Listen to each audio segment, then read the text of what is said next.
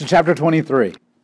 Sarah lived 127 years, and then she died in Kiriath Arba, in the land of Canaan. And Abraham went to mourn for Sarah and weep for her. And then Abraham got up in the mor- from the morning, mourning his dead wife, and said to his sons of Heth, who are Canaanites, I am temporary settler among you. Grant me ownership of the burial site among you, so that I may bury my dead. And then we enter into this huge negotiation. They're like, no, no, no, we'll give the land for free. And Abraham's like, no, no, no, no, I want to buy it. Okay, well, if you buy the cave, you also got to buy the land. Well, okay, well, I'll pay this. No, no, no. And you, part of this is this is just how people back then negotiate. They pretend that they're going to offer it to you for free. Now, what they really want is this you wonder what's going on with the sons of Heth, that there's this, all this back and forth and kind of stuff. And they sound like they want to sell, give it a gift, but then you realize they don't really want to give it as a gift. They sound like they want to sell it for a really cheap price, but then they offer, they want even more. And a couple things are going on. One, this shows you the authenticity of the story because this is really how they negotiate. What they do is they start off by trying to offer it to you for free. Because what is a big part of this culture is a debt oriented culture.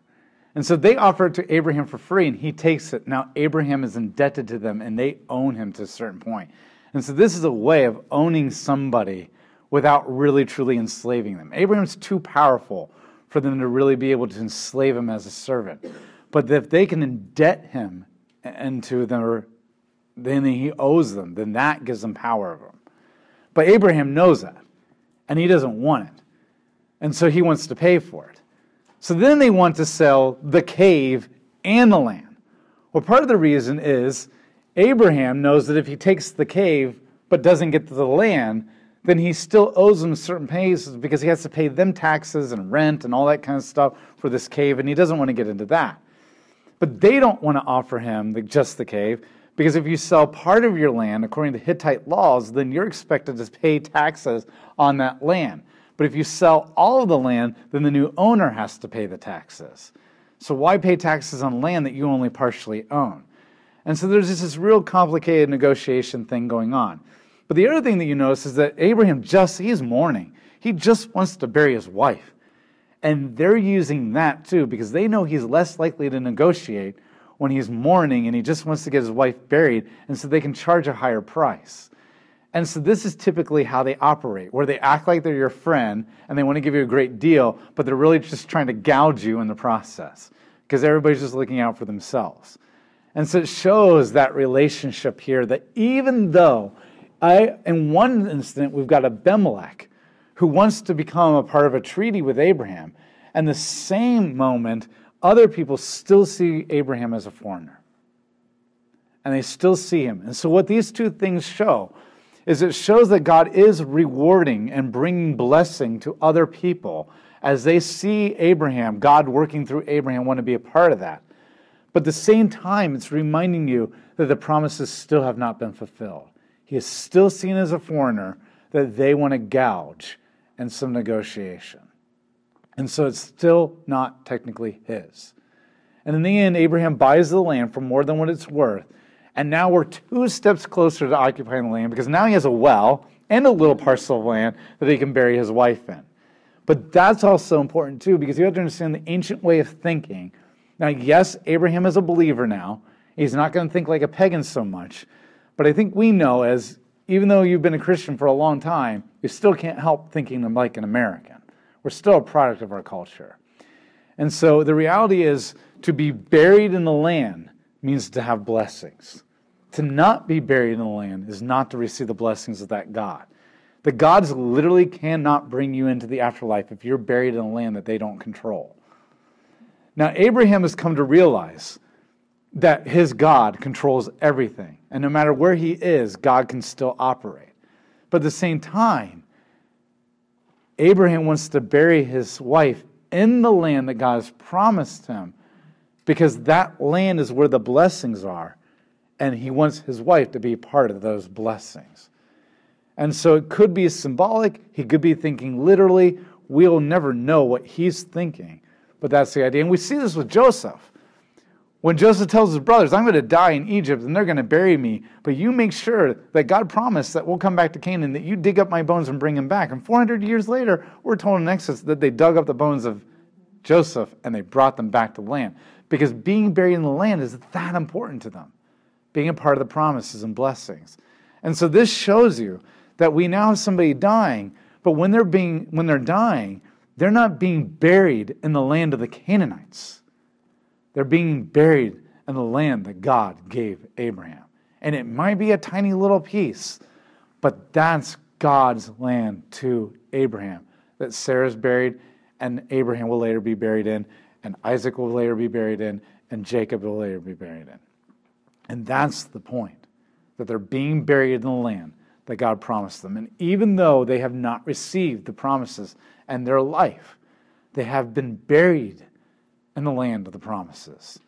Which is one otherwise why Hebrew kicks in and says, Why would Abraham follow a God that did not give him the promises in his own life?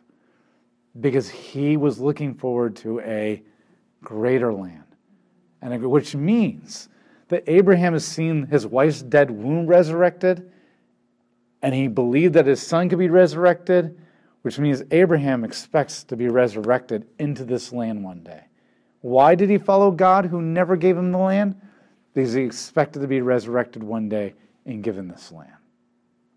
And the burial is his faith saying, I believe that this land is ours, even in death.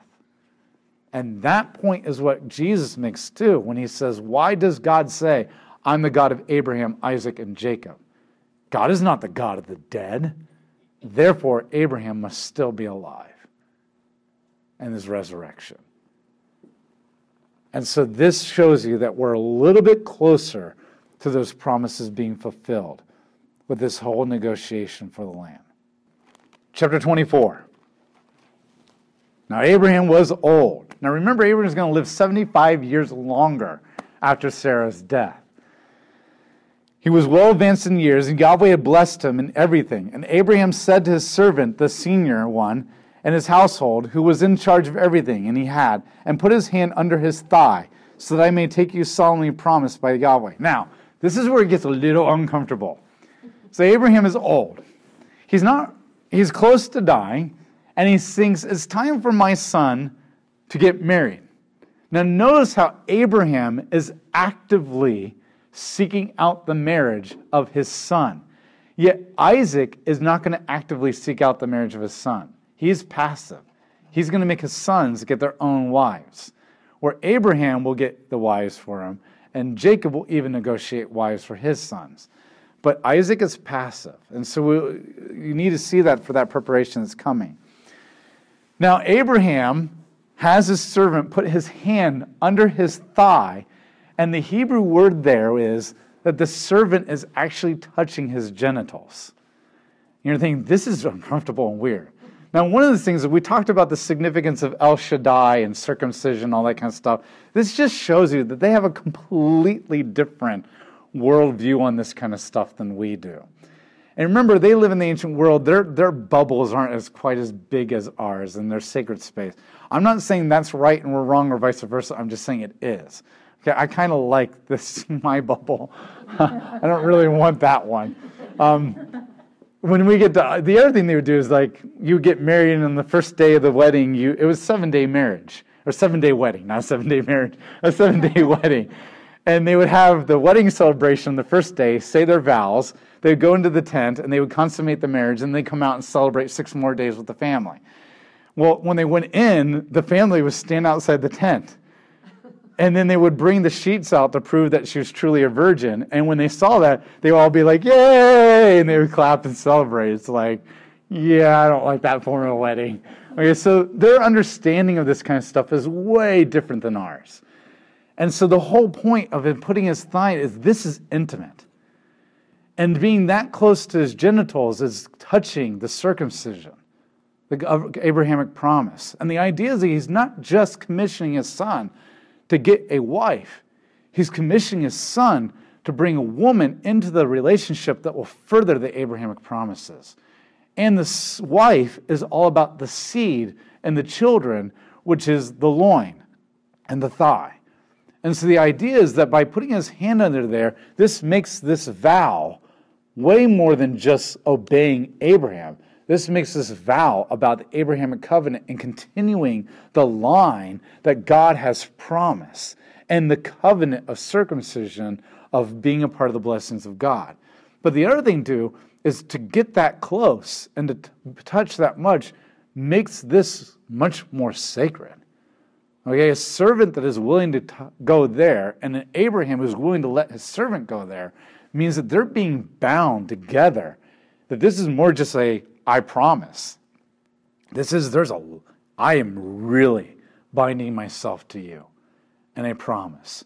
And I will fulfill this even if it kills me. And so one, it just shows that they think differently than we do about this kind of stuff. It shows that this is more about the Abrahamic promise than just Isaac getting a wife. And it shows the sacredness of this vow that this servant is making and going and finding a wife from Isaac. And so Abraham makes it clear you were not to find any wife among the Canaanites. They are an immoral, disgusting group of people. You need to go back to the land where I came from. Now, Mesopotamia is still pagans. They're still not that great. But we know from historical writings, and we know from the way that everybody else talks about the Canaanites and Mesopotamians, the Mesopotamians are far more better than any Canaanite. The Canaanites are just vile people, where the Mesopotamians are probably more vile than what we're used to, and not any of the people that we want our kids to hang out with, but nothing compared to like the Sodom and Gomorrah of the Canaanites. And so he sends him back there. But you have to remember too, it's not like Abraham can send him to go get married to some other Jew of faith because it's just Abraham, Sarah, and Isaac right now. So at least the next best thing is family. And family from a territory that's not as bad as all the people in this territory. So he sends them up there. And the servant goes. So the servant comes with this dowry to pay.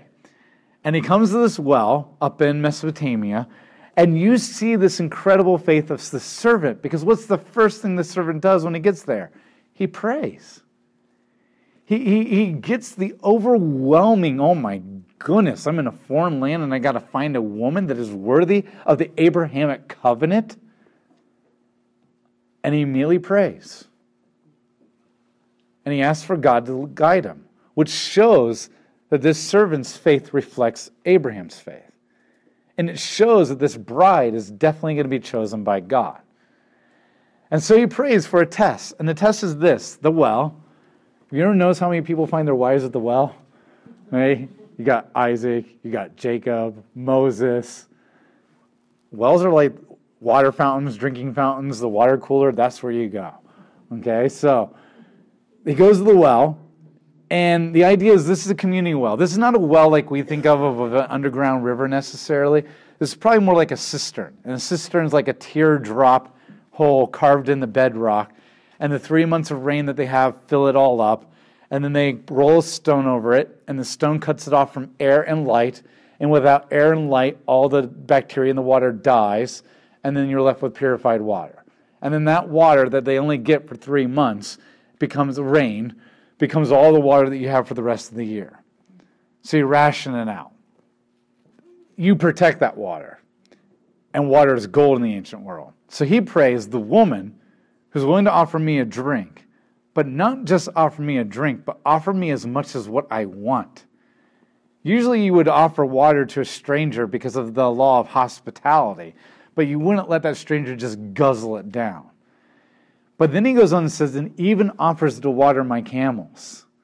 Now, camels can drink over 15 to 20 gallons of water, especially after these camels have made probably a two week journey through the desert. And who knows the last time they drank? That doesn't mean that they always drink that much, it just means that they can which means if he's got several camels, which he does, and then you multiply that by 15, those gallons are going up big time when that's all the water you have for the entire year for the entire village.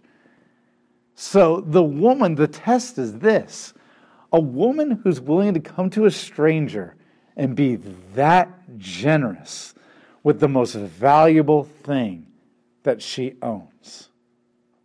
That's the kind of woman that's worthy of the Abrahamic covenant. Not just hospitality, but abundant generosity. And that says something about Rebecca, who grows up outside of the life of Abraham, and yet God has, for however reason, we have no idea what her story is, has brought her to the point where she's able to demonstrate that kind of generosity.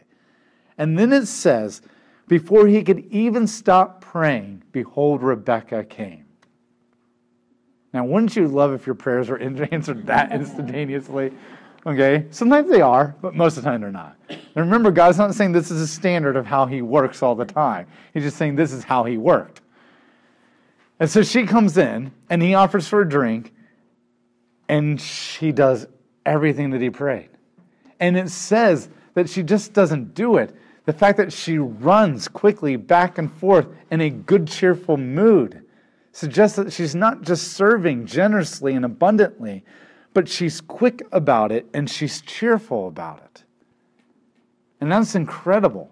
And she's carrying these jars, jugs of water, back and forth and back and forth and back and forth for this camel as she's watching her checking account literally going down. And she's going to have to answer to her father and brother for why she spent so much on this stranger. Yet all she cares about is being generous to the stranger. And so she does it. So then he says, Hey, I am here looking for a wife for my servant Isaac. The only thing that you know is Abraham, who you're related to, but you've never met Abraham. You don't know Isaac. You don't know who I am. Will you marry him? And she says yes. Because two reasons. The reputation of Abraham has made it all the way up there. And when you get a better understanding of who Laban is, when we get to Jacob, you'll understand maybe why she wants to leave that life too. but the reputation of Abraham has made it so far up that she is, ex- this says something. She's excited to be a part of that family. And it also shows God at work. So he throws the, the, the bronze bands on her arms and throws in a nose ring in her nose, which is an interesting engagement ring. Okay, and so, and she runs back to tell her family. Now, notice that when she is first introduced, she's introduced as someone who sees a stranger in need and provides for the stranger. When her brother Laban comes in the picture, the first thing he sees is the bling bling, all the money, the jewelry, the wealth, the camels. Her eye goes to a man in need, his eye goes to money, wealth. Her answer is, Of course, I'll be a part of this because of Abraham. He thinks, Of course, I want my sister to marry you because that's money. And they see two completely different things. And though Laban is very minor in the story, this is your first introduction to a Laban who's going to become very major in the life of Jacob. And you already know what kind of a man he is the minute Rebecca says, Go up to Laban for protection and you're thinking, yeah, right. And so Laban sees that. Now, notice it's Laban who does the negotiations for the marriage. That's not uncommon for the older brother to start doing the negotiations because as the father gets older, he's going to pass more headship over to the son.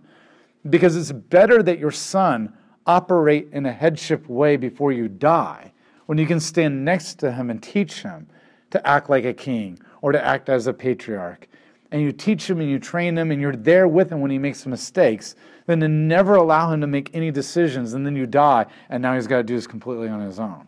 And so it was not uncommon for a father to step back before he died and allow the son to actually start running the household and making all the negotiations and decisions so that you know what you're leaving behind when you die. And so Laban does most of the negotiations. And then you get this long story where the servant goes through the entire thing over again. You're like, okay, we already know that. We read that. But it's interesting that there's a couple things that are happening. One, that by repeating the story all over again, it emphasizes the fact that God is at work. By the narrator showing you that this is what happens, and then you kind of relive it again, it shows you that God is definitely at work here. But the second thing is if you pay attention to the way the servant tells the story, he emphasizes the wealth of Abraham and the safety of the family more. With Rebecca, it was come. But with Laban, it's like he's very wealthy, very respected, very powerful, very safe, lots of money for you. Because he knows what Laban is interested in. And he tells the story with a slightly different emphasis to perk the ears of Laban. Now, you can call that manipulative or you just can call that wise, but it doesn't matter. That's it is what it is. And so he phrases that way. But Laban is not quite ready to let her go. He wants them to stay several days. Maybe because he wants to negotiate for even more. We don't know. Maybe it's just the hospitality. But the servant feels the pressure of getting back and fulfilling the promises. And so he tells them, Well, why don't we ask Rebecca? and Rebecca, this is interesting, the same urgency that the servant feels who knows Abraham and Isaac Rebecca feels that same urgency and says that she wants to leave immediately too. And so that says something about her willingness. That Laban is wanting to draw out more, and the servant wants to get back, and that Rebecca joins a servant in her urgency to go to a land that she's never been to, to marry into a family that she doesn't know, and to be with a guy that she doesn't know, shows her excitement and her desire to be a part of this family that you wouldn't normally see from a girl who has no idea what she's getting into. And so all this keeps pointing to the fact that God has chosen Rebecca. And that where you might doubt whether Rebecca is a part of the covenant, being a woman who has never experienced God, this removes all those doubts. And you, so you see the hand of God and the story through the repetition. And so on their way back, in a distance, she sees a man coming out of the tent, and she says, Who is that? And the servant says, That's my master Isaac. She immediately drops the veil over her face, meaning that the kind of veil, not like your stylistic veil of America, but more like the burqa of what the Muslim women wear, that you would only see the eyes, of that, that mask her face completely. And she puts that on her, and he knows it says that he takes her and puts her in the tent of Sarah. Now, if they were going to immediately consummate the marriage, he would have brought her into his tent. But the fact that he puts her into the tent of Sarah means that she, this says two things. One, they aren't consummating the marriage until after they're married. But the fact that it says he put her into the tent of Sarah and then they were married and then they consummated it suggests how quickly that was, but it also shows that it was done in the right order. But the other thing that it shows is by putting her in the tent of Sarah, it shows the narrator's telling you that she's the new Sarah. That she is the woman who, just as Isaac is the chosen child of Abraham, who continue Abraham on. We already know that. That's been developed for a long time. But the fact that Sarah, Rebecca goes in the tent of Sarah means that now Isaac and Rebecca are the new Abraham and Sarah. They are the Abrahamic covenant now. They are the Abrahamic covenant. And then it says that Isaac is comforted in his mother's death because now he is married. And there's this idea that now Lot has been removed, Ishmael has been removed. There's treaties now with the surrounding nations that gives them protection from the Canaanites, which we know doesn't really matter because God is ultimately sovereign. That he's passed the test of killing his son. And now that Isaac has Sarah, Abraham can die knowing the promises are truly protected. And they will go on. And that's the point of this story is that even though there's no kids yet, their promises are continuing on through this marriage. Now, chapter 25. Abraham had taken another wife named Keturah, and she bore him Zimran, Joksan, and Medan, and Midian. Ishbak, and Shua. And Joksan became the father of Sheba, and then we go on with the genealogy. And then he marries, so he remarries Keturah. And we're given lots of these sons. Now, here's the weird thing we don't know where this happens chronologically. Did he marry Keturah before Sarah died? or did he marry her after Sarah died? Now, that shouldn't threaten you because he's already become a polygamist by marrying Hagar, so what's another woman? But the chronology seems to suggest that most scholars seem to think that that the only reason that Keturah is being wait to be mentioned is not until after Sarah's dead. So that he wraps up Sarah and gives that genealogy before he goes to the other wife and gives that genealogy. But a lot of scholars believe that Keturah might have been married to Abraham before Sarah's death. Now, ultimately, we don't know. But if it's true, then Abraham shows another polygamous marriage on top of Hagar. But the other thing that this does is two things. Mentioning Keturah does says two things. Actually, it says three.